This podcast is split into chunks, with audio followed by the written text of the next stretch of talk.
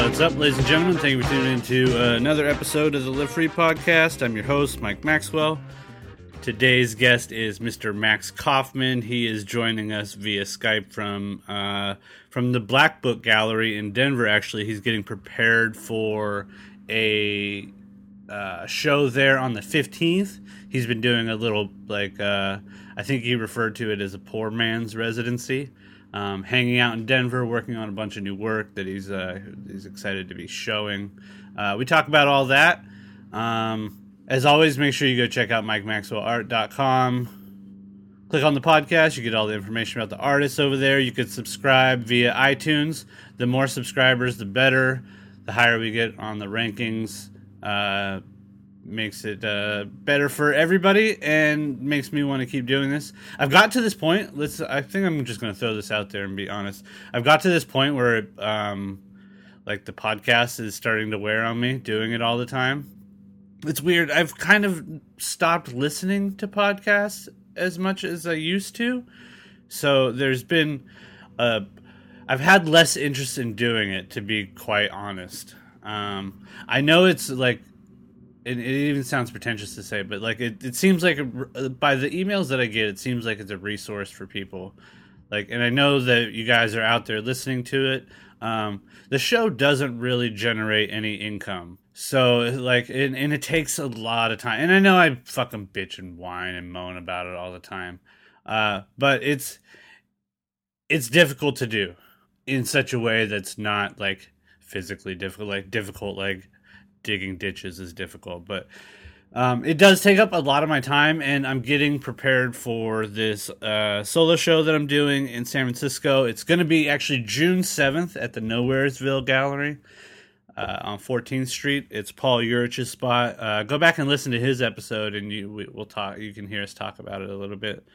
Um, so I'm working on that, and I just decided. I, I started writing a film. I think I've mentioned it maybe in the last couple episodes.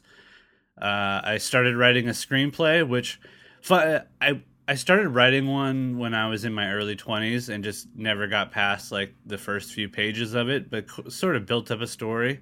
Um, now that I kind of have some more stories in my head, uh, some more experience, um, I started uh, I started writing another one, and I'm actually I'm gonna shoot it and and put it out. So hopefully I will be able to. I want to. The goal is to do chapter one of the film it might the whole film might end up being short. It might be a short or it might be long. I'm thinking it's going to be a short. Just depends on how many like fancy pretty like shots go into it or how how fast the story can be told if it needs to be uh, drawn out or whatever. So um, I'm doing that, and it's funny. It's it's one of these things where if you want to do something new, like to just try something brand new, this would be my first movie I've ever made. Even though I've done some stuff before that kind of has set me up for for this, but um, you just got to do it. I think uh, if you just talk about doing it and like plan to do something, it rarely happens. You just got to like jump in and do it. So I'm doing that. So you know, with that, uh, besides making art, art takes a really long time to make uh, and the podcast takes a really long time to make. It, it, seems like it's just an hour, but it's actually much more than that. So that's just what's going on in my head. I'm not. I don't want to put any guilt trips on anybody. Um, just how things are going uh, on this end. Um, so we'll see where we go. I'm not. I'm not making any plans. Any. You know, just play it by ear. Keep it cool. See what happens. Um, God, that's a pretty depressing way, I guess, to sort of jump into this podcast. But I had a really great talk with Max. It was um, it was nice to get to know him. We've we've known each other via the social medias for a long time, which is you know the common theme. I think that might be part of it. There's so many commonalities amongst uh, all these people that me giving the interviews all the time gets a little monotonous for me. Shit, why does it sound so negative? Fuck. I actually feel really positive, which is is funny. So, all right, I should shit. I should stop this therapy session. That sativa. I usually don't smoke the sativas, and now uh, it's making me uh, spill my guts over here. All right, so Uh, make sure you go follow me at Mike Maxwell Art on all the social medias, or or not, whatever. Um, do follow producer Lex at producer Lex on Twitter and Facebook. And you can find Max Kaufman out there. He goes by witty banterism on a bunch of stuff. And uh, Max Kaufman on the Facebooks. Follow him. And if you're in the Denver area, make sure you go check out his show March 15th at the Black Book Gallery. Uh, really cool space. It shows a lot of like awesome young people art. Young people art. What the fuck is that? Jesus, this intro is really good today. Amazing. All right, so I'm going to stop talking now and just get right into this thing. So, ladies and gentlemen, without further ado, Mr. Max Kaufman. There. Mr. Max Kaufman, how are you? Hello. I, uh, in the intro, I was dis- I was discussing with myself and what will be a future audience on how to actually pronounce your last name whether it's the Kaufman or like Andy Kaufman. Oh no, it's uh, it's just Kaufman. It's kind of the the Jewish uh, pronunciation, I guess. Right? Is there a difference? I know, the other one sounds awfully German. Yeah, I was gonna say. I think the other one's German. I think, I think actually the mine is there's some German lineage in it. Uh-huh. But uh, I think it's just it's the AU versus like the O or the maybe the extra F in there. I know, something. right? It, it's it, every single artist that I have on the show, especially somebody who I haven't met personally. Like, there's so many names that it's really hard to decide what it could go multiple ways. And most people don't ever yeah. think about it, but because I'm like saying people's name regularly, it's like fuck. I need to figure out exactly how it is to say. Because it's always annoying. I think I have such an easy like regular name that it's easy. There's yeah. no question it's not I, Maxwell. It's Maxwell. yeah. I want to start doing that though. Maybe I should be like, that's not how. It's, a, it's like a little more regal if you're like Mr. Maxwell or. yeah, put a weird enunciation on the A for sure. All I right. always find uh, that I there's certain artists' names who I will say wrong for months or even years just because I read it a certain way. So phonetically, I'm like, oh, this is so and so, and then like you meet them and you're like, hey, good to meet you, and you're like, that's not. Yeah, not anywhere close. That's I just my buddy uh, called me to about this mural project that we might work on, and he said this other artist's name, and I was like, no. And you know what's funny? It's like a graffiti artist, so you never yeah. actually. It's always spelled wrong, you know. So you never actually know how to pronounce it sometimes in those things. Yeah. And so I was like, no, I think it's this way, and he got like bitter at me because because I corrected him on how the name should be. But it, it's oh. such a thing that I have to like consider now. It's so silly. So yeah. I want to thank you for first for taking the time to shoot the shit with me. Um, you and I have never met before, but I feel like we've known each other since like the early Flickr days, like in terms of like social media style of knowing yeah. somebody.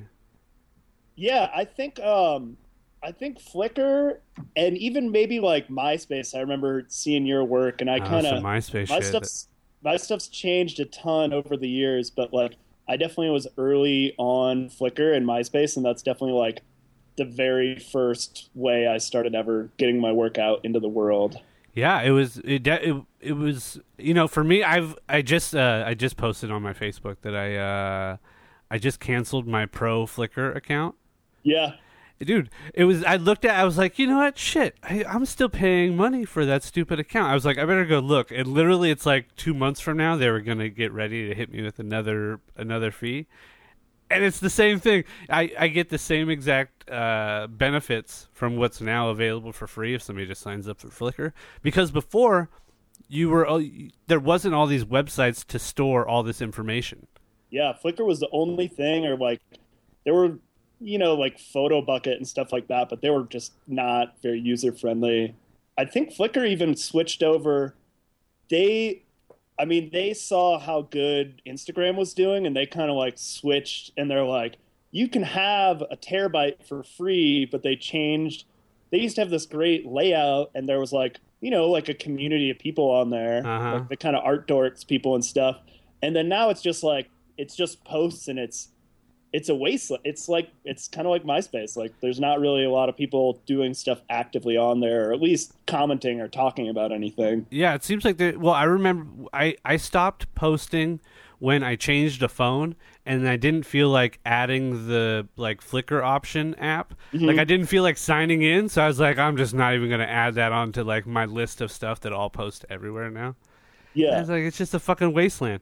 But you know what had kept me along was that a bunch of old blogs that I made are all connected to those pictures that are on Flickr because it was used as like a hosting site Okay. instead of like posting something to my own website, which is a pain in the ass. You know, Yeah. it was easy to post shit there. Beyond the community, I dude, I used to sell artwork off of there for sure. Get commissions and shit. Yeah, I I had the same, and it was it was funny. My uh, I don't know. My stuff's always it's really it's a stretch for you know for it to look the way it should online. So I was always super amazed, like if people contacted me on Flickr and they're like, "You're doing a good job," and I'm like, "It doesn't look like anything." But so yeah, it was it was that for a long time, and then you know sometimes um, Facebook would do that, but Flickr was gold back in the day. yeah, for sure. And that I think the early addiction to likes came about through there too. yeah, you see like just that people are paying attention, and you're like, oh, sh-. like even if no one comments, you're like, ah, Yeah. someone's into that. it becomes a weird analytics that is really just probably more confusing than it is like informational. You know, like it seems like you you post one thing and it's like, oh, well, that's what the public likes because it gets the most likes or whatever. But then I've, I've been thinking a lot about like how like the shit that I post about that like feels important, like doesn't get the amount of attention all the time. So like it's hard to judge what society is actually like falling interest to in a social media context and then like what they are really adhered to out in society. Like Yeah. you know, or in terms of like what they would buy or something, you know, in terms of like a market value of something. Yeah. Oh, I mean that's especially with artwork. It's so weird. Like, especially you know, you put up something and you're like, oh, this is great. This is strong, and like no one cares. Versus like you put up something and you're like, this isn't. This is just like me goofing around, and people freak out. And sometimes I wonder if it's just like it's more digestible, or if it's like an easier to understand thing, like more relatable, and people are like, oh yeah, that makes sense to me. Versus if you have like some weird banger piece you do, and they're like, too deep, too dense. yeah, and who knows? Like it, that very well could be the be the case. But then, uh, what does that say about society? I don't know. Like they just want just easily digestible materials. That's why all our food's so soft. I think yeah, you can just gum it down. you don't even have to chew it; you just like smash it into your face. So let's jump back, I guess. Uh, so, have you been making art for a long time? I know I've been seeing your stuff at least since like the two, late two thousands, mid two thousands, something around that range. Uh, what's your what's your timeline? Where'd you grow up? You you you you live in Oakland now. Did you grow up in the the West Coast? No, I grew up in. Uh, I was born in Chicago, and uh, I grew up in this little town called South Bend, Indiana, and uh, I was there for a long time. Which is and, famous for what? Uh, uh, Studebaker, Notre Dame. Notre there's a- Dame, right? There's a band, Umphrey's McGee, that came out of there, but other than that, there's not a lot. There was a great music scene there back in the day, but uh, other than those things, it's just kind of Rust Belt, little place, Yeah. about an hour from Chicago. And uh, yeah, I I always drew, and I always kind of doodled and stuff, and uh,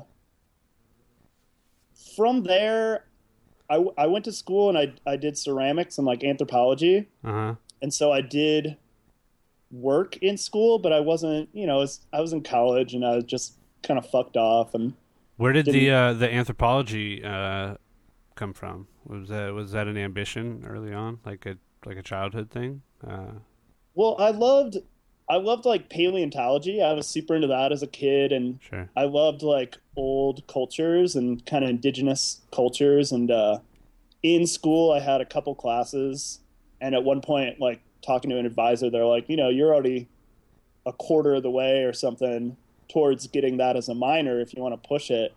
And uh, I went to Arizona State for college, and they had an insane program. So you could actually like, you know, look at skulls and like see those changes over time, like Yeah. how like the bottom of the neck moved and like how like certain teeth moved and like how the face shifted towards a forward view and like Uh-huh.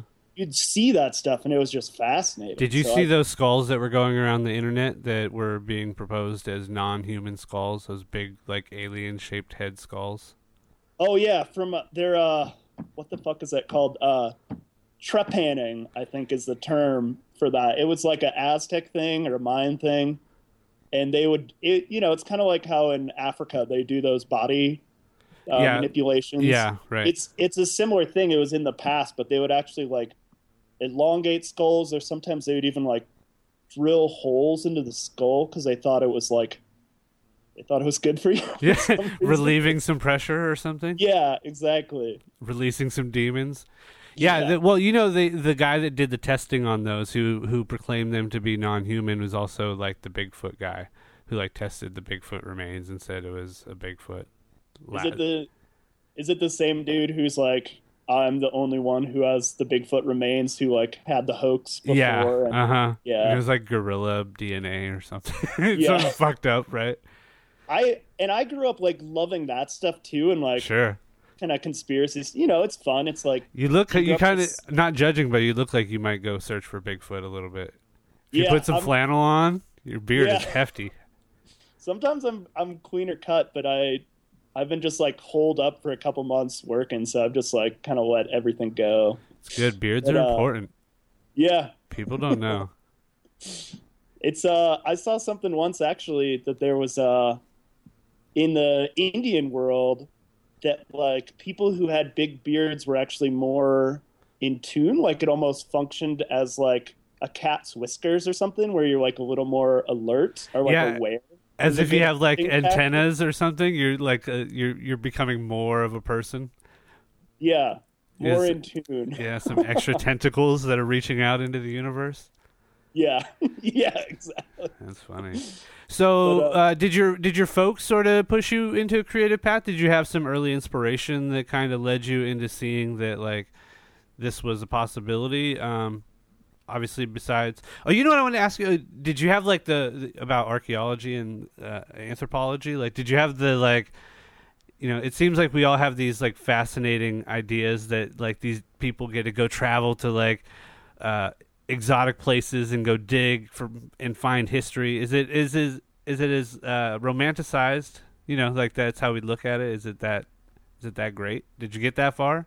Did you go to go and do some digs and I get all I Indiana totally Jones? romanticized about it, and I, you know, I just had it as a thing that I was really into, but I never got to go on a dig. I kind of like applied for some things, and I thought, you know, like, oh, I could, I could draw stuff, but I couldn't ever draw realistically. So the idea of like properly, you know, uh, documenting these things was never there. So I, I totally romanticized it too. But from what I've heard, it's, it's very much not this amazing thing, and it's more like you're in a desert and you don't talk to people other than three other people for months, and then Yeah. you know you just hang out and Because that's like something you do as a kid. It's funny. There's kind of a connection between those two things in art, right? Like there's there's something you do as a kid. Like I remember like going to the desert. Uh, you know, we used to go out to the uh, the deserts east of San Diego, out here, like on the border of Arizona. Sure. And uh, there'd be like all of a sudden you'd see something in the ground, and like one day me and my friend saw this like wire sticking out of like this off this pathway. We're like, "What the fuck is that?" So we went back to the house. His grandparents lived in like out in uh, it was in Borrego, I think. And we got a shovel, went out there and started digging shit up, like to see. And it we we started unearthing, uh, unearthing like I'm all official. It's funny. Uh, it was like a like a um like a mine shaft that was only about like four by four maybe, but you could see the planks were going down. And we ended up finding there was like an old milk glass, like the old style milk like a glass, Nice. a gla- full non-broken glass buried in sand, um, like in a, like a like a weird shoe and some random shit, and like dug it down like four feet. But like that's the type of stuff you get into as like a young, you know, a young growing into like moving out of childhood as a young man. You know, like getting into your teen, Yeah. like preteen, like you kind of get into like weird, crazy shit like that. And it, that that's a co- there's a correlation between that and the, you know people say like being attached to making art as a kid, you just kind of never give up on it. You know, it's I, I think that Yeah. there's some similarities, right? Yeah, and just some of the ideas. Like, so I definitely like when I when I lived in Chicago. I mean, we moved when I was like eight, so I don't remember much. But we lived across from this university, and I'd go over there, and they had these like rock beds, and there were I don't know where the rocks came from, but there were always like little fern fossils and little bugs, and so I'd go kind of dig around for them, and you know just nerded on it and Uh-huh. loved that like exploratory element, and then like moving from there and living kind of in the woods, I'd just go like wander swamps and like forests all day and like just same thing, like maybe not look for artifacts, but like, you know, pop over logs and find salamanders and just, just it was just that like hunting for Yeah. finding these little objects. And then, um, yeah, with drawing, I just, I did it forever and kind of then went to school and I did it, but it was, you know, I was in college. I didn't care too much Yeah. and finished up. And uh, I actually like went to another school to wrap up. And kind of there was that realization of like, you know, I'm 22 and I don't care, have any motivation. Like I should start getting serious. And yeah, I- which is hilarious, right? At 22, to imagine that you're actually getting serious. It's funny to think that Right. now, right? Well, and I'm I'm as an aside, I'm always blown away when there's kids that do really good art when they're young or that just have like a voice or a developed style when they're like 18 cuz I'm like I didn't know what the fuck I was I mean I barely know what I'm doing now and I'm 32. Yeah. You know, it's just Yeah, like, it's weird. Phenoms are fucked. yeah. Like to slap like- those kids. Living in Oakland, like there's a couple dudes I've met that are like 19, 20, 21 and they're just like have such a defined style and I'm just I'm blown away by that. But on the other hand, you got to look at the fact that they've had a, a good chunk of information due to the availability of the internet their entire Yeah. life from Yeah. birth, you know, which is a difference. You know, even like just how exponentially fast we could learn things now. I think it, it Yeah. works even in it has to work even in our. I mean, of course, there's going to be the exceptions of people because I remember there was like there was always kids like a couple kids that were just like phenomenal at drawing, like way ahead of everybody focus, else. I wonder. I don't know because it seems like you know for almost every person and almost everything it takes experience. Like you have to make things and fuck things up Right. and learn from the things that worked and and learn from the things that didn't work. But some people just kind of already have it.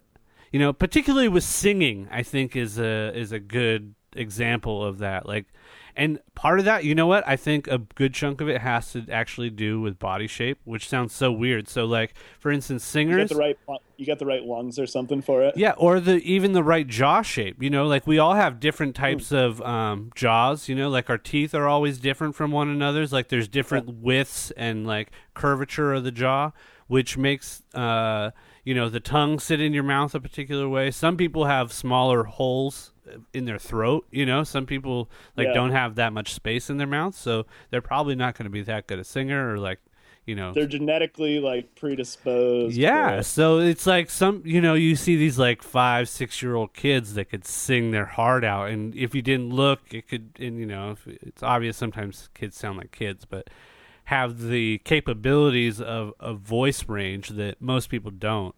You know, it's like how you fucking were born with that almost to a certain extent, right? Yeah. Well, and I mean, sometimes it shows like, again, same thing. Like when you or when I hear about like a band in the modern era, and you're like, these kids are 19 years old and they have like a fully thought out album and sound and everything. But like, you know, looking back to like, think about early hip hop. Like Tribe Called Quest was like, you know, they're like 15 years old and they put out an album that's like gold standard Still, and all and those still dudes, holds up. Yeah, all those dudes were like so young as a you know they're like start when they're twelve and they're just like goofing around and it's maybe it's maybe it's more like that muscle like if they start early on enough it gets uh they hit that ten thousand hours and they just can coast Yeah. from there. That's uh I see it in jujitsu. I see these kids that are starting out at like four, five, six years old and are progressing so fast. And it's like I'm watching little kids that are far more advanced than some adults that have been doing it for the same amount of time. Which is Yeah, which is an example. I think it, it may not. You know, we may be just connecting two things and saying that it one correlates to the other, but There's a good, very good chance that it's the amount of information available. Plus, you know, I talk about this a lot too, like uh, the sort of informational uh, gifting of our DNA. I feel like sometimes uh, what's happened in our parents and our grandparents' lives uh, plays a role in what we're capable and sometimes not capable of doing. Like if you have nurturing parents versus like people that are indifferent. No, even like- so, I use the example of driving. Um, I live in a neighborhood that is uh, has a lot of people who were born in foreign countries, and a lot of people who come from cultures where it's likely that their grandparents never drove a car. You know, so the I use the example of my gen my my lineage has driven cars for four generations. So Okay. in that four generational time, you know, something, you know, uh, but whatever, th- two or three generations. Uh, in that time, that knowledge of driving a car has passed along, even via DNA. And and you know, I'm just using this as a wild example. It could be like being able to uh, grow basil well, or something like some type of knowledge. Like knowledge actually gets passed in the informational part of DNA, as opposed to just like the biological. You know, so I Yeah. I, I use the example of, of people whose parents or grandparents never drove a car. I can't expect for them to have uh, an equal set of skills. Not that they're not capable, but just in terms of predisposition to a certain set of knowledge makes me me exa- for example or somebody else in some type of other example uh, predisposed to be slightly more advanced does that make sense Yeah. did that sound completely racist a little bit right No, it's not meant to sound it's just it's it's like situational, and I mean, I I see what you're saying, and I I think learning's a lot of it, and it could be like ambient learning where it's like if you see someone do that and it's accepted versus like I could see like if you didn't have a car and you have a car for the first time, it's like this weird, scary thing. There's no background versus like if you grow up riding around in a car, it's there, so it's second nature. It's never like this Right. weird thing or nothing nothing you're intimidated by and I, I mean, I see that same thing with the information age, where it's like, if you're only learning from from people and like, uh, you know, just talking to people like in a natural fashion versus today, where you're like, I want to learn how to sing and like Yeah. look up and like figure out like proper exercises or or like with skateboarding or with dance, where like you see those advancements happen in fucking real time versus like, you know, back in the day, like you'd get a VHS like once every couple months and be like, oh, so this is what dudes are doing and get an idea versus like it's just right there minutes after it happens now. Like that that process is just crazily crazily sped up. Yeah, it, it is. It's fucking immediate. It's pretty amazing. I've been, I, and, you know, as an old guy, I use that shit too. I'm not trying to pretend like, you know, we, I talk about this stuff a lot, and it always almost sounds negative, like, oh, the good old days. But that shit was bullshit. Like trying to get information out of a book that took you like a week or two to get from a library, or even like history books. I imagine if we look at history books, like how how we were taught from history books, or even like you know any uh, any subject really like it probably looks fucking completely remedial like i remember Yeah. just the idea that you would get uh any type of information about a, a war like what a war really is in like three like a chapter of a book Yeah. in high school is ludicrous. And now there's a lot of fucking information about real knowledge.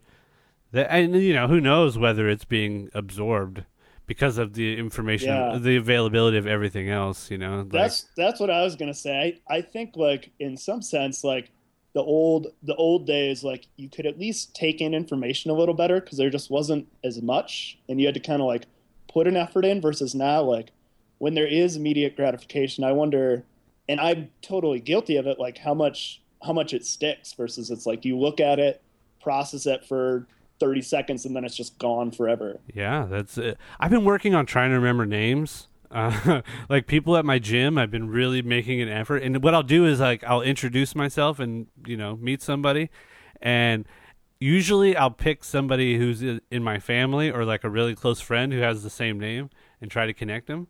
And it it goes in one ear and it's gone. no matter Yeah. what. It I, it takes me three or four tries, but I even when I'm trying, it goes in and is gone, and it it has to do with that that thing. Like there's, I just the amount of pieces of art that I look at on a daily basis now Yeah. is ludicrous. It's crazy.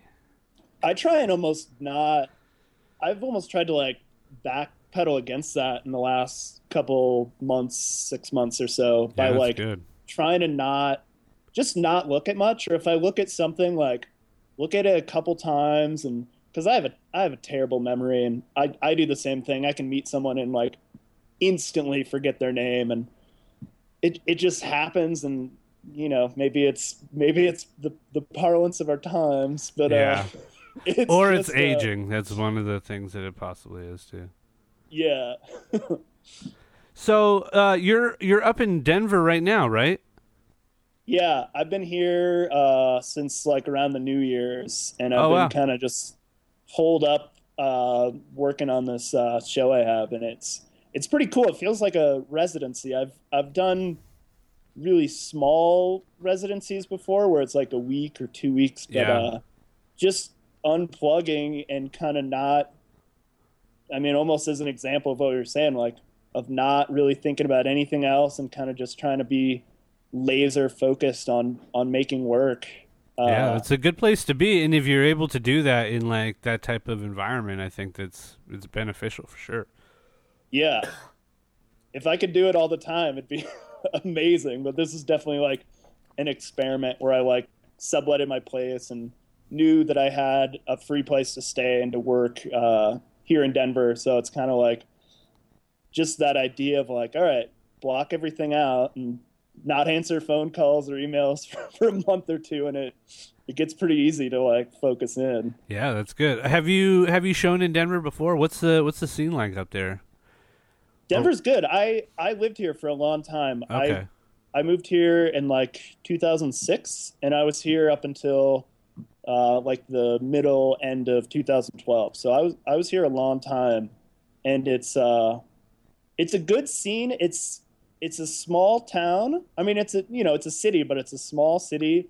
But it's uh, there's a ton of people doing really good work, and there's a ton of people that all are kind of supporting each other. Like there's just a really good network. So like moving here from being in like little towns or like just in general in Indiana, there was no art culture at all. So like just seeing that there was a community present that you know people go to each other's shows and uh, exchange information about like where to show or good uh, opportunities and stuff like that. Like I just never experienced that, so I I love that about here. Yeah. So how's the how's the progression of the work going for the show? Can you talk about anything? You got any like new ideas, new things that you're you're excited to be showing?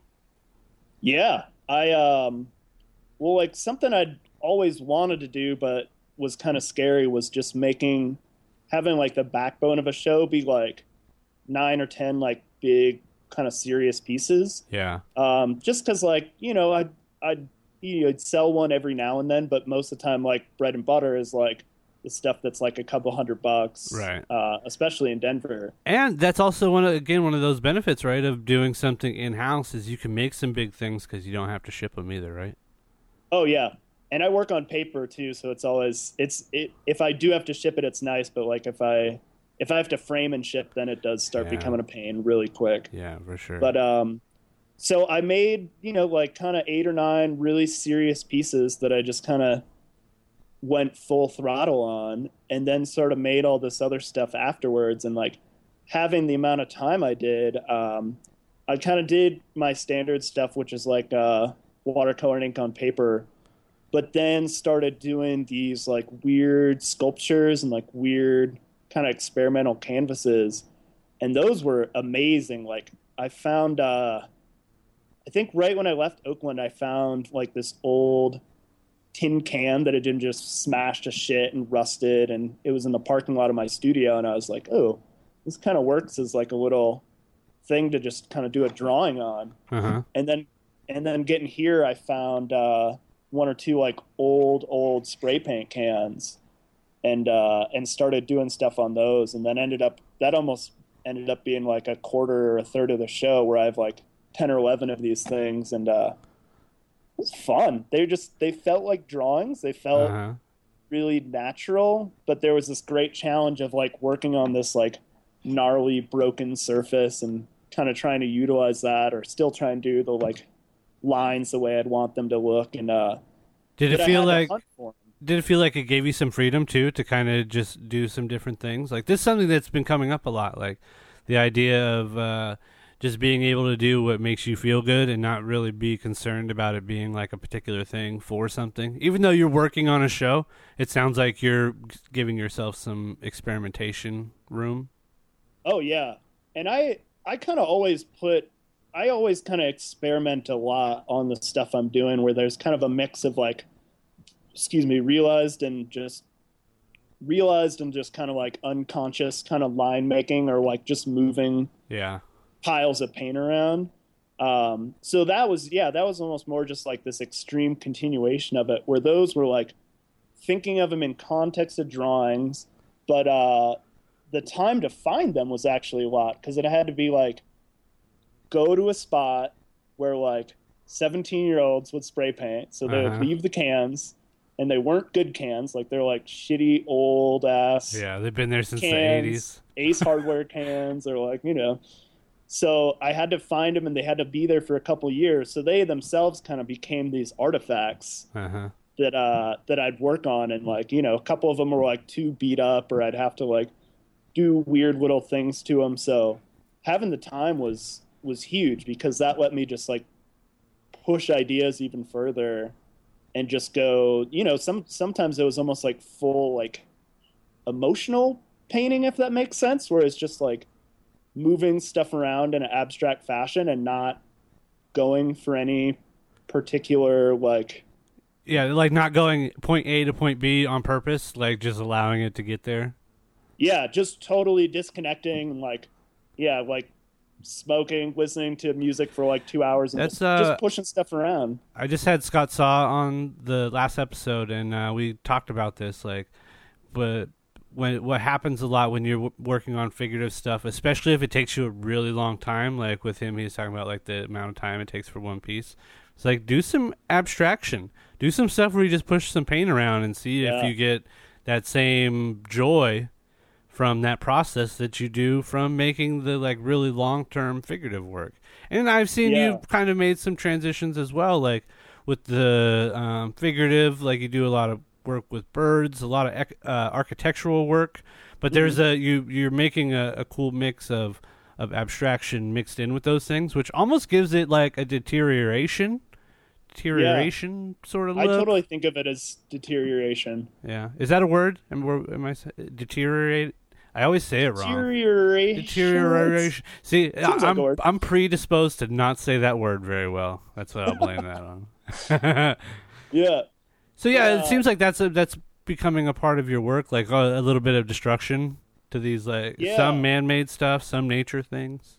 it's been it's been slowly creeping in. I think like years and years ago, I did I tried to do kind of really tight line work, and I I just wasn't a, a really good drawer at the time. But I tried to do really clean lines and really realized objects, Uh-huh. and then at the same time, I would do uh, live painting every now and then, where it's like you know you have an hour or you have two hours or something, and you're around a crowd, so you have to like just tune out amidst the craziness and Yeah. just go and just go fucking crazy pretty much. Just like move as fast as you can. And at some point i think i started meshing those two.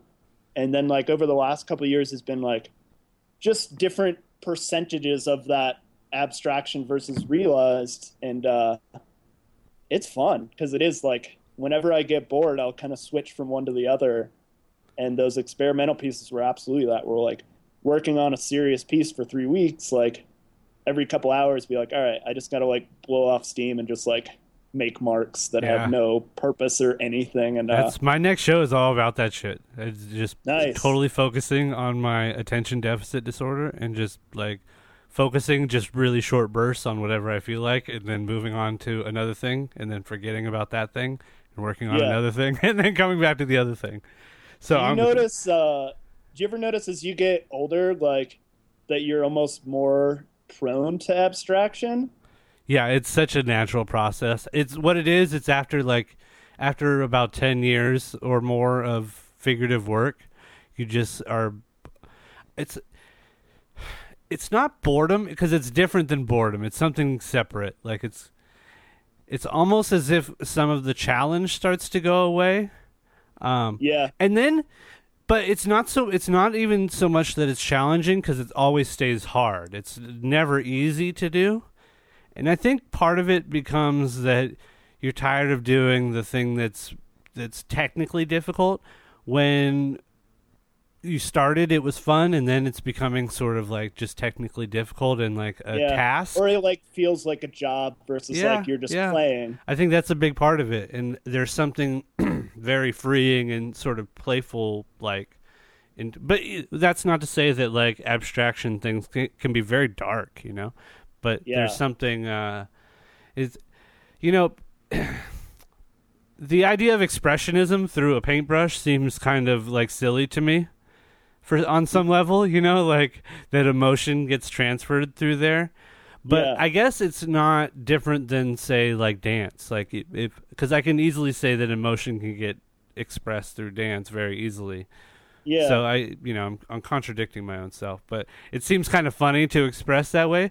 But it seems like uh, it's abstraction is about like ex- like experiencing emotion, and then just like it's almost as if the painting itself is putting you in the state of mind to more be- uh, better understand your own emotion on some level. And I Yeah. think that as artists, we, we think that that gets transferred. Maybe it does. Maybe people pick it up. But I think it's more about getting to a state of mind, doing a process to better understand ourselves on some level. And then I think some people just buy abstract art because it's like it like what we were talking about before. It seems like it's easily digestible, even though if you Yeah. talk to the artist, Or it's probably not.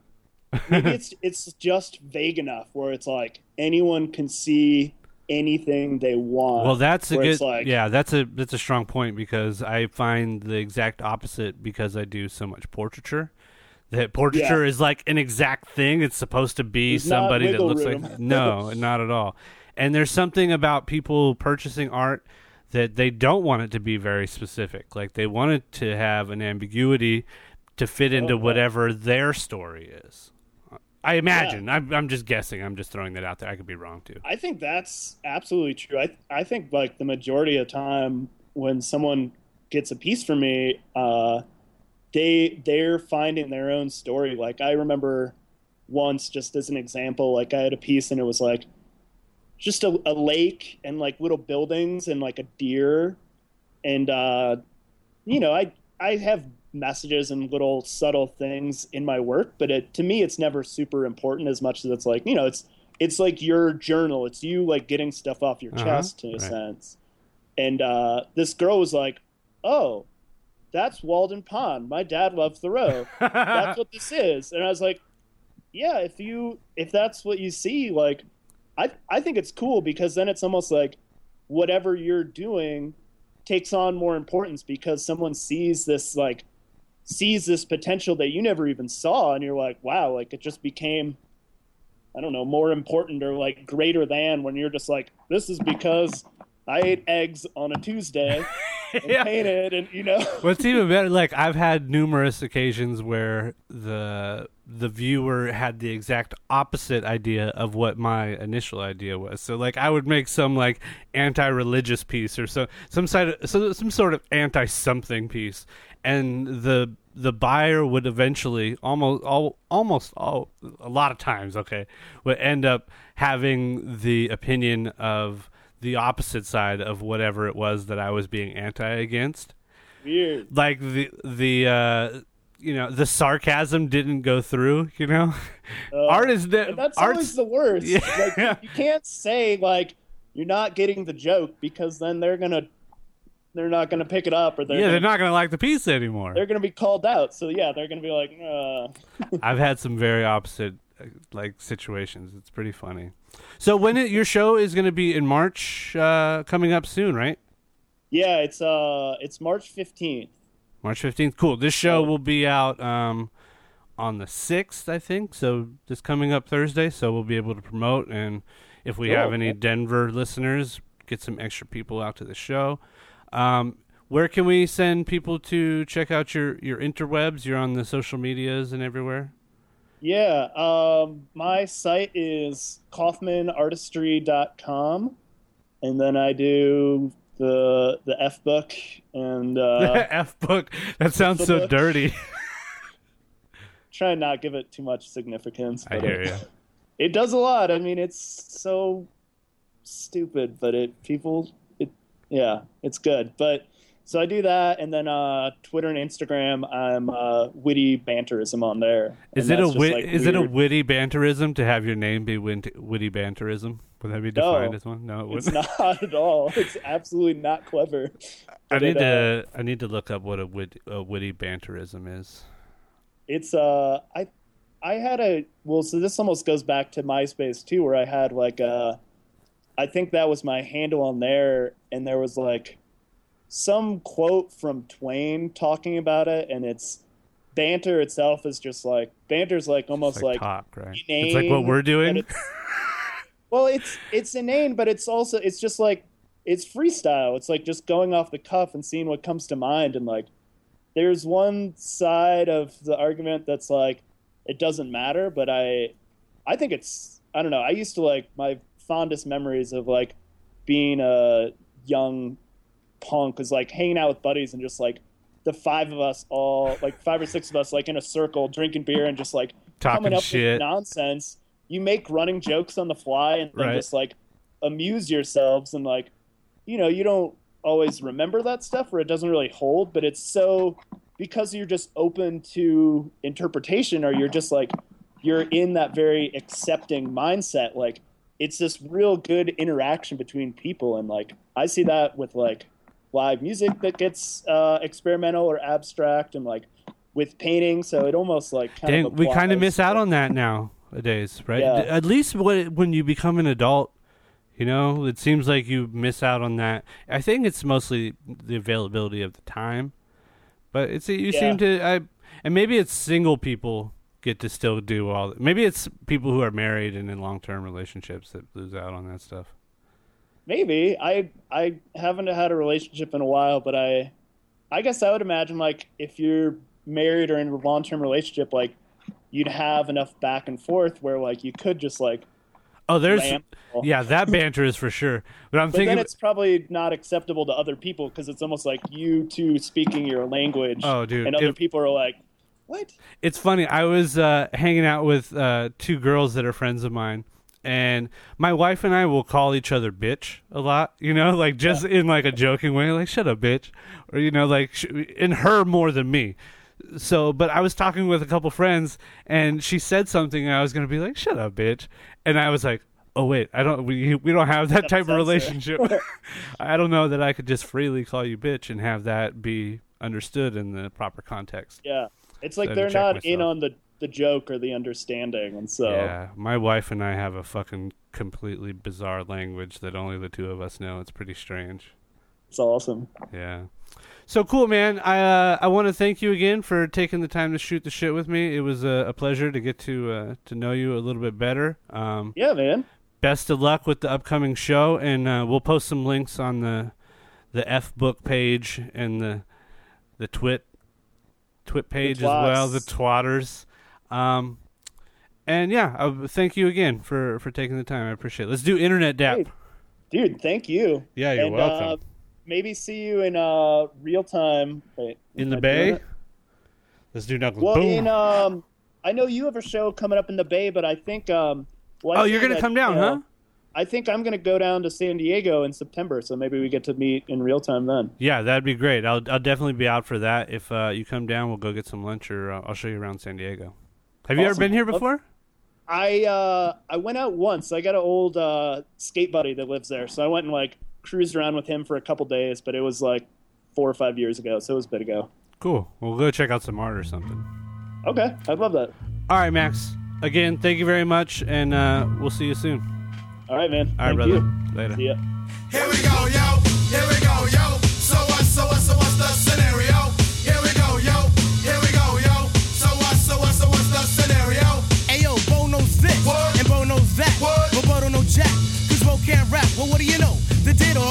up to back. No batteries included and no strings attached. No holes barred. No time for move faking. Got to get to loot so I can bring home the bacon. Brothers front, they say the chop can't flow, but we've been known to do the impossible like Broadway Joe. So sleep if you want, like who will help you get your Z's true.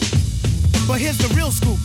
I'm all that and then some. Short, dark, and handsome, bust a nut inside your eye to show you where I come from. I'm vexed, fuming. I've had it up to here. My days of paying dues are over. Acknowledge me is in there. Yeah. yeah. Head for the border, go get a taco. I see record from the jump street, meaning from the get go. Sit back, relax, and let yourself go. Don't sweat what you heard, but act like you know. Yes, yes, y'all. Yes, y'all.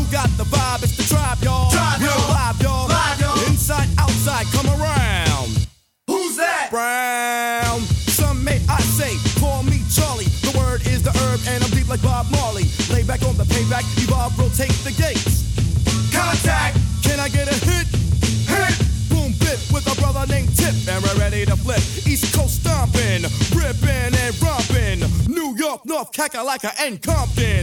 Check it, check it, check it out. The loops for the troops, more bounds to the ounce. And wow, how now, wow, how now, brown cow. We're ill till the skill gets down for the flex. Next is the textbook old to the new, but the rest are doo doo. From radio to the video to Arsenio, tell me, yo, what's the scenario? True blue. Scooby Doo, Whoopi Doo, scenarios, radios, rates more than four. Scores for the small that smother dance floors. Now I go for mine, shades of seashore. Ship